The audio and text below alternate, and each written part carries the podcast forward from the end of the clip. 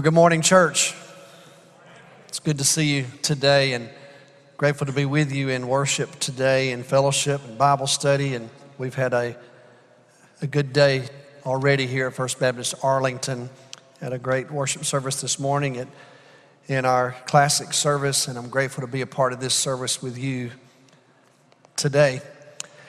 If you've been with us at all, you know that our theme for 2022 is re. And we are exploring the various terms in the scripture that begin with that prefix, but also just some of the words from our vocabulary as believers that begin with that prefix re.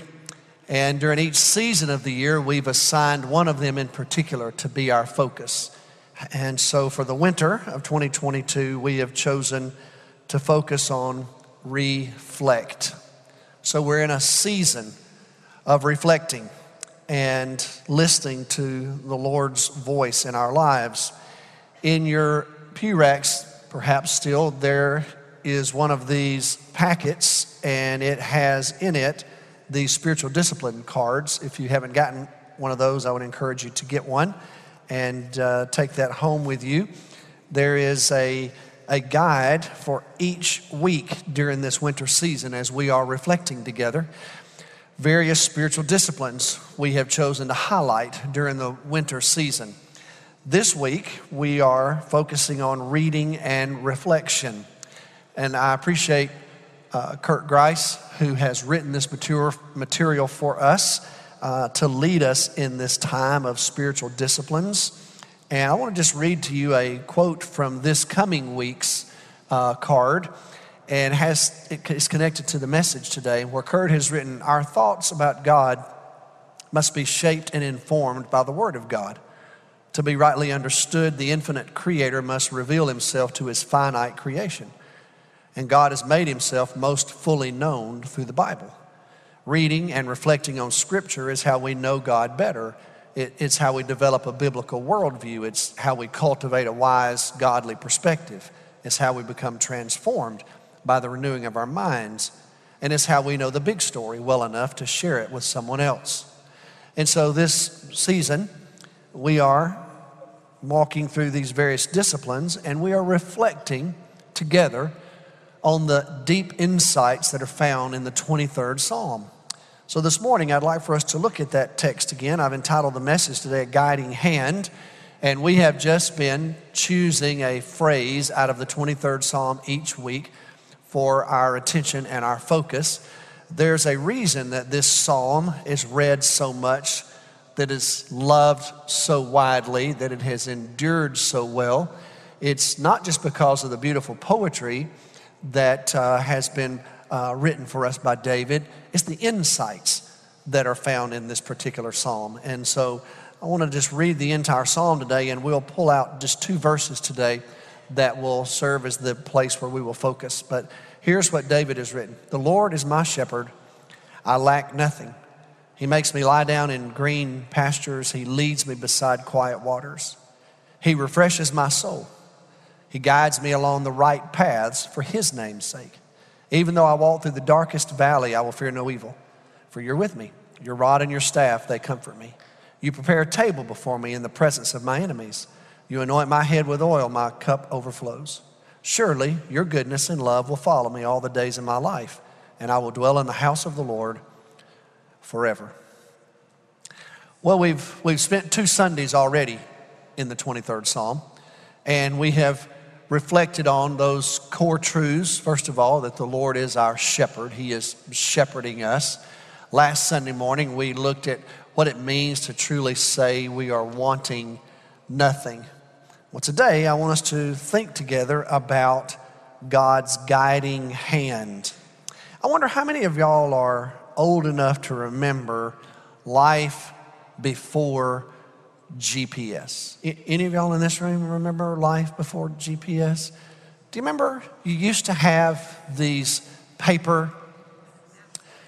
Do y'all remember what I'm talking about? You would unfold them when you were driving your car. Any of y'all remember those uh, maps? You remember them?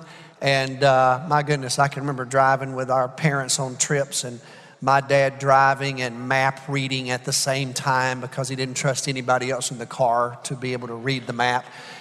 We barely trusted him driving when his full attention was on driving, much less while he was driving and trying to read a map and it unfolded everywhere. And I don't know about y'all, but you could never fold them back to their original uh, folding uh, way, the pattern. We never were able to make that happen. But GPS has just become a part of our lives. How many of you have ever been led astray by GPS, though? I mean, it happens, doesn't it? You can't always trust it just because we have it. I came across a story a while back. It happened in Oxford, Michigan, the Boulder Pointe Golf Club. There's a guy named Bill Offer who is in charge of the grounds at the golf course. And he said he received a frantic text message from a golfer, a couple of golfers out on the golf course, who said, Come quickly, there is a vehicle on the golf course. And uh, this was in November of 2020. So he went to go get his golf cart to go check it out, and someone else texted him and said, Get here quickly on hole 11. There is a vehicle on the golf course. So he gets to, I think it was hole 11, just in time to see an Amazon delivery truck wedged into the tunnel uh, that the golf carts were trying to pass through, about six feet in, and the driver could not get the Amazon vehicle out. And he was in a panic. And so Offer says he goes up to the guy and says, What are you doing? And the guy says, My GPS brought me down this path. He said, You are on a golf course, you know? And uh, so surprisingly, you know, this guy had lost his way. And uh, so they had to bring another truck in. They had to bring a, a wrecker in to drag that truck, get it out. And, and uh, they said that, that this, whoever the driver was, uh, has obviously faced his peers since then that he followed a GPS onto a golf course. Well, you know, I, I know sometimes when we're going somewhere, sometimes somebody might say to us, don't follow GPS at the end because it'll take you over here to my neighbor's place, and that's not always right. I mean, that just happens. But the point is, we, we do need to be guided. We just need to be careful who's guiding us. And that really is the testimony of Psalm 23 today, the text that we're going to, to look at. David, I believe at this point in David's life, David's most scholars would tell you we don't believe David was a young shepherd when he's written this psalm. He's a seasoned veteran now. He's followed the Lord for a long time. He's the king of Israel. And he's now reflecting upon his life and all the lessons he's learned. And this particular psalm is filled with his insight from what it was like back when he worked as a shepherd as a young man. And so he shares several insights. And so here's what I want us to do this morning I want us to focus on verses 2 and 3. Now, we're going to leave out, if you look at verse 3, it begins with, He refreshes my soul. We're going to uh, pause on that little phrase. That's going to be next Sunday's message. We're going to just spend our attention on the phrase before it and the one after it. And here's where I want us to begin this morning. When you look at this text, I want you to notice verse 3. The last phrase of verse 3 says, For his name's sake. Just a reminder this morning that God's name is connected to us. Do you know when you become a follower of Jesus and you're baptized as a believer, we will baptize you in the name of the Father, Son, and the Holy Spirit. You, you take on the name of Christ. His people take on His name. In other words, the way you and I live is not just a reflection on us we belong to the Lord. And so the way that you and I live is actually also a reflection on Him. And so David offers us that insight in this psalm.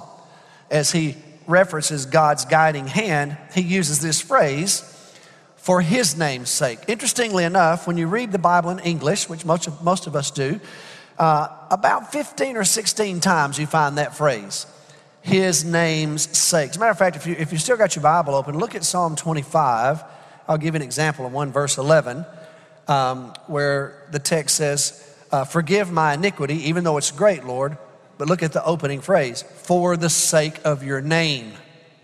You'll find that scattered throughout the Psalm. Psalm 31, verse 3. The psalmist says, Lead us for your name's sake. Psalm 79, verse 9 the psalmist asked God to deliver him from sin for his name's sake. Psalm 109, verse 21. The psalmist says, Help us for your name's sake. Psalm 143, verse 11. God, preserve us for your name's sake. So the psalmist says in Psalm 100, verse 3, we are his people, we're the sheep of his pasture. In other words, we belong to the Lord. And so what we do, how we live, is a reflection on his name. Now, here's what I, I, think all of us today realize. I think we all know this. Do you know that God is very protective over his name? We know that, right? He has told us, don't take my name in vain. Don't, don't, don't just use my name and attach it to anything you want to attach it to because it's, it's my name. We read in, in 1 Samuel 12, verse 22, the, the name of God is great and he will protect his name.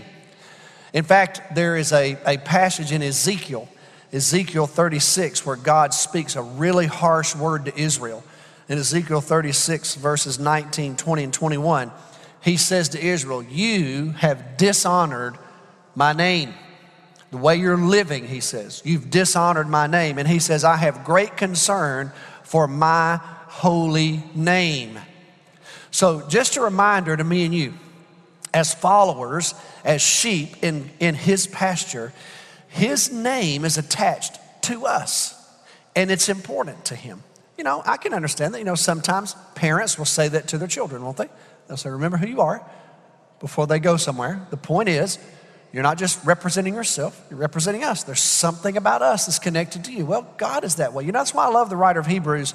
In Hebrews 11, verse 16, he says, after giving us this roll call of people of faith and a word of encouragement about how they lived, he then says this in verse 16 of Hebrews 11, and God was not ashamed to be called their God.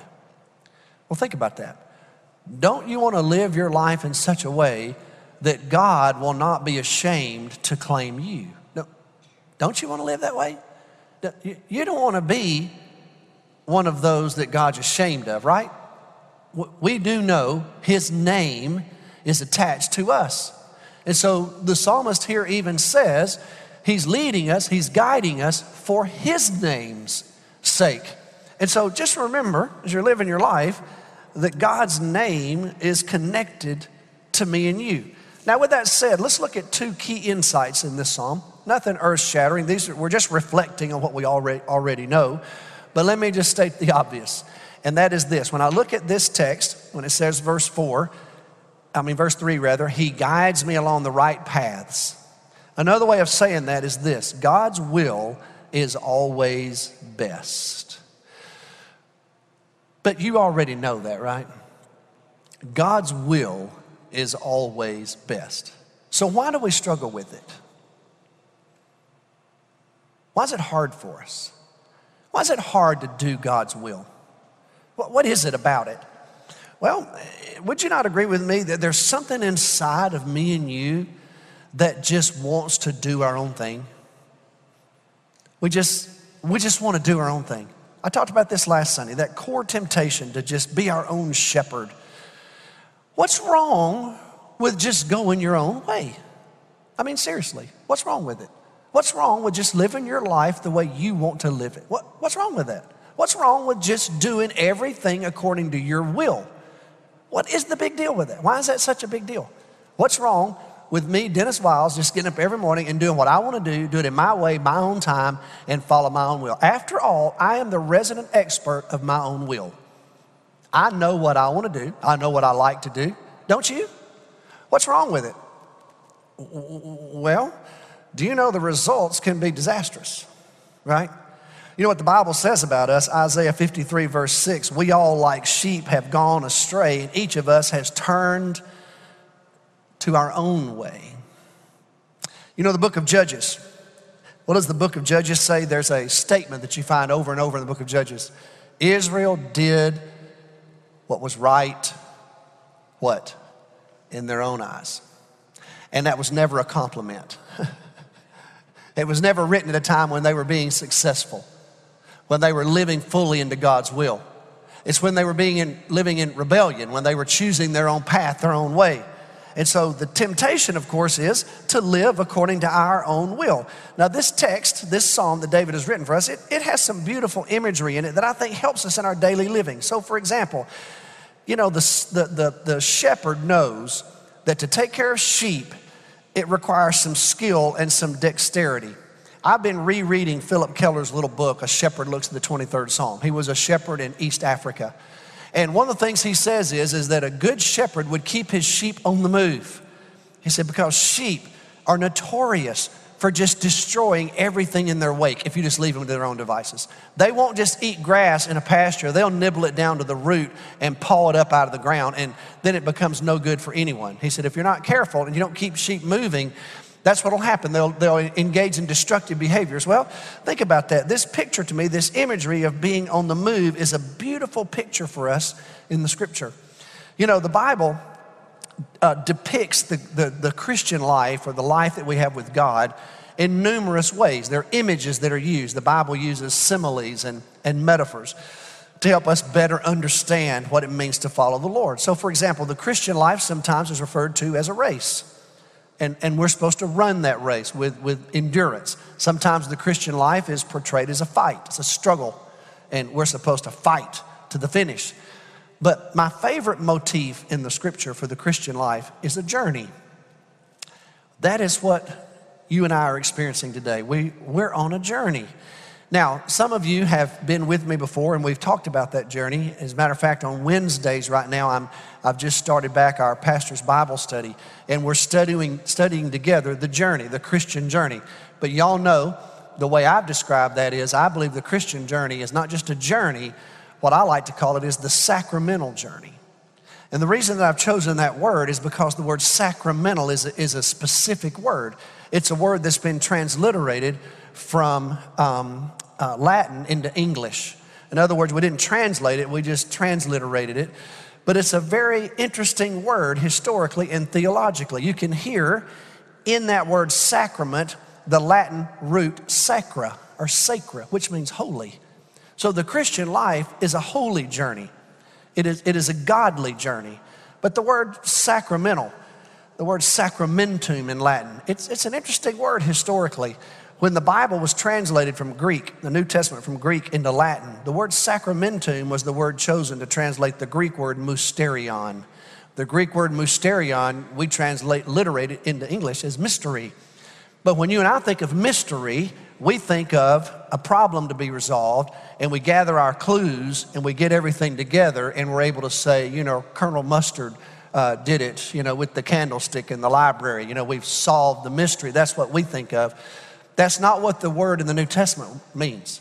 The Greek word mysterion, you find it many times in the New Testament. What it means is something that's been hidden that only God can make known. That's what that word means. Something that's been hidden only God can reveal it. That's the word mystery in Greek. Well, guess what? That's the word sacramentum. That's the word sacramental. So think about the journey you're on. The journey you're on is a holy journey, but it's a journey that requires God's revelation of Himself in order for you to fully experience the journey to its most beneficial uh, impact in your life. You, you've got to have God revealing Himself along the way and revealing truth to you along the way if you really want to experience life to the fullest. So, what is the Christian life? Well, it's a journey. The psalmist describes it that way sheep that are being moved by a caring and loving shepherd. And so here's what, what God does He guides us, He directs us. Now, how does He do that? How does God guide you on the everyday? Well, here's what I would say there are several ways that God has in His hands and at His disposal as a shepherd to guide me and you. He uses His Word. Obviously, one of the reasons that we attend to the Scripture is because the Bible is God's Word. And God speaks to us powerfully through the scripture. God speaks to us through prayer as we offer up ourselves to Him. God speaks to us through His Spirit. The Spirit of God prompts us, challenges us, leads us, guides us, empowers us. We have the example of Jesus. When you're wondering, how, how should I respond to this situation? I would encourage you, look at what Jesus did. The, the, the Lord also just uses that deep relationship between Him and us because that's what He's after. He wants you to be on a journey with Him, not just on a journey with life. He wants you to be on a journey with Him as He reveals Himself to you. God speaks through the church. The people of God are used by God to speak into our lives. God speaks through circumstances. And so, what's happening is God is trying to guide you. Now, why is He doing that? What is it that He's after? Well, He's doing that for His name's sake, the text says. He puts you on the right path Because His will is best. And He's wanting to guide you in a certain way because His name is at stake. Now, with that said, let me just remind you of the kind of shepherd we have. As He's guiding me and guiding you, here's the good news God's care is unquestioned. I want you to know right now, whatever you're going through, and, I don't know what you're going through. Those of you in this room, those of you who are joining us online, I don't know what challenges you're facing. Maybe COVID has, has really introduced some incredible challenges to you. Maybe it's affected your job or, um, or your family or your health. Um, the, the, the, way the, the, economy has turned in response to COVID has had a, a negative impact on some people. Uh, it may be um, all kinds of challenges physical issues, it could be challenges that you have at work or in your relationships. I don't know what it is you may be going through. And you may, want, you may be wondering, okay, so yeah, God wants to guide me on the right path. I just need to know God cares. well, I want to promise you this morning God cares. And David writes about it so uh, tenderly. Look at what he says. He says, Here's what God does He, he makes me lie down in green pastures, He leads me to, to still, quiet waters. Here's the point God knows what He's doing, so you can trust Him. He knows exactly what's happening in your life right now, and He cares very deeply about your well being. I promise you, you've not been left to your own devices. God is there, and just like a shepherd guides his sheep into green pastures, just like a shepherd guides his sheep to places where they don't muddy up the water and, and pollute the water with their behavior, but they go to places where the water is still and clean and pure and they can be refreshed by it. That's what God does for you. You know, Phillip Keller, I mentioned him a moment, a moment ago, he said that in his life as a shepherd, he said, Here's what I noticed sheep rarely lie down. He said, You just, you just don't, you don't see sheep lying down all the time. And he says there's four reasons why sheep won't lie down fear, flies, lack of food, and friction in the flock. He says when any of those are present, sheep refuse to lie down. So sometimes they're afraid. Well, you know, sometimes it's hard for you to find rest when you're fearful. So maybe right now that's where you are. What, what is it that is driving that fear in your life? What, what are you fearful of? What, what is it that is that's creating those anxious moments for you that perhaps build? And sometimes in the quietness of your life, that's when the crescendo occurs and you, you're, just, you're just gripped by a sense of fear. What is it that's driving that fear? Or what about flies? Well, I don't know if flies bother you or not, but it's, it's a, really a reference to parasites, just irritants. You know, that, that's really what the, uh, uh, Phillip Keller says, that flies and parasites, they just irritate sheep. Well, you know, all kind of things just irritate us, right? Could y'all just make a list right now what irritates you? You know, maybe even uh, two or three people you might put on the list that just irritate you. You know, you just you just have stuff that just it just gets under your skin. It's just, it's, it's like flies just flying around the nose of a of a sheep. It just it can just be petty, but it can be it could just cause you to be irritable. Well, what about a, a lack of food? You know, Phillip Keller says you can, you can never get sheep to lie down when they're hungry. It just won't happen because they're constantly looking for something to eat. Well, when you think your needs aren't being met, it makes it hard. It makes it hard for you to, to have a sense of contentment. But then the one I found most interesting was Phillip Keller said, he said, sheep have a pecking order. And he said, now, they don't call it that. That's not what shepherds call it. They call it a butting order because they, they butt heads. They, they will ram into one another. Here's what's interesting he said, It's always the female sheep that do it. I'm, I'm not making any applications, I'm just telling you what happens with sheep, okay? Um, but he says that you'll have these dominant ewes, and they will just muscle up and make themselves known in the flock.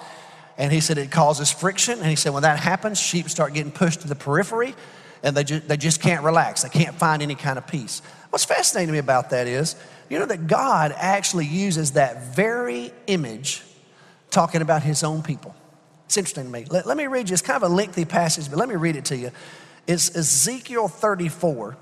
In Ezekiel 34, God tells Israel, I'm going to be your shepherd. But I want you to listen to how he describes his sheep. In Ezekiel 34, verse 11, it says this For this is what the sovereign Lord says I myself will search for my sheep and look after them. as a shepherd looks after his scattered flock when he's with them. So will I look after my sheep. I'll rescue them from all the places where they were scattered on a day of clouds and darkness. I'll bring them out from the nations and gather them from the countries. I will bring them into their own land. I will pasture them on the mountains of Israel, in the ravines, and all the settlements in the land. I will tend them in a good pasture, and the mountain heights of Israel will be their grazing land. And then God says this, and there they will lie down in good grazing land, and there they will feed in a rich pasture on the mountains of Israel. I myself will tend my sheep and have them lie down, declares the sovereign Lord. I will search for the lost and bring back the strays. I'll bind up the injured and strengthen the weak. But the sleek and the strong I'll destroy. I'll shepherd the flock with justice. He says, As for you, my flock, this is what the sovereign Lord says I will judge between one sheep and another, between rams and goats. Is it not enough for you to feed on the good pasture? Must you also trample the rest of your pasture with your feet? Is it not enough for you to drink clean, clear water? Must you also muddy the rest with your feet? Must my flock feed on what you've trampled and drink what you've muddied with your feet? And then he says this, therefore, this is what the sovereign Lord says to them See, I myself will judge between the fat sheep and the lean sheep, because you shove with flank and shoulder, butting all the weak sheep with your horns until you've driven them away. I will save my flock, and they will no longer be plundered, he says. I'll judge between one sheep and another. I will place over them one shepherd, my servant David, and he'll tend them. He'll tend them with their and be their shepherd. And I, the Lord, will be their God, and my servant David will be prince among them. I, the Lord, have spoken. Did you hear that imagery? God says, my people have a tendency to shove one another around, get their position, push somebody out of the way. And he says, I'm, I'm not going to put up with that. I'm the shepherd. I'm going to intervene and I'm going to be present with those sheep so that I can reduce the friction. I'm going to provide food for them so they can lie down and be content. In other words, the very thing that David talks about in the 23rd Psalm, God says about himself that he's going to be a God of provision and meet the needs of his flock. So, this morning, not anything earth shattering per se, but I would say this God's provision and care is always there for you. Now, here's what I've learned the right path is not always the easy path. And I'm not sure why that is. But sometimes when God's guiding us down the right path, sometimes that path is a challenging one. It is fraught with all kinds of difficulties. But even in the midst of that, I've learned that He cares and He's paying attention. So, right now, wherever you are, God is there to guide you, to lead you, and He wants to help you and demonstrate His love for you. He wants to alleviate your fears, He wants to meet your needs. He wants to get you out of the muddy, parasite infested streams of self reliance to the still waters of clean and pure provision because His will, His plan, His provision is always best. Now, here's the, here's the cool thing about it, y'all. God wants to be your personal guide. And you know, there's nothing like having a personal guide, having someone there to show you the way. You know, here in the, in the next couple of weeks, Kurt and I are going to be leading another uh, team of church members to Rome. And when we go to Rome, it's actually there, we, we do this for people's spiritual formation. It's not just a, it's not just a tour of Rome. Many people give you a tour of Rome. And, and Rome is a great place to tour. But if you have the right guide with you, you'll learn some things because we're there to demonstrate for you this is not just in Rome the history of Western civilization, it is that. It's not just the celebration of human achievement, it is that. It's not just an acknowledgement of, of the accomplishments of that incredible empire, it is that. But what's happening on that journey is we're trying to help shape you spiritually to where you start seeing things differently and help that to translate into your life here. So when you're with me, I'm going to point things out to you that you may not know. You may not even notice. You may not think about it. So, for example, um, when you're on Palatine Hill, it's this incredible hill overlooking the city of Rome, both sides. Beautiful hill. It's where the emperors lived. And when you go to Palatine Hill, you'll see these magnificent ruins of these huge homes in which the Caesars lived. Domitian's castle and palace, beautiful. You can tell just by the ruins of it. But when you make your way across that hill, you come to the original um, home for a Roman emperor. I always take our, our folks to Caesar's palace. Now, some of y'all have been to Caesar's palace. I'm talking about the original Caesar's palace. It's where Caesar Augustus lived. It's where he built his home for he and his wife and family. And the reason we go there is because Caesar Augustus was perhaps the greatest emperor besides Constantine in the history of the Roman Empire. But the reason we go there, y'all, is to help guide our people's thinking and their perspective. Because you know what happened? Right there on the portico on Palatine Hill, Caesar Augustus decided that he wanted all of the empire to be counted because he wanted to ensure that proper taxes were being paid to Rome.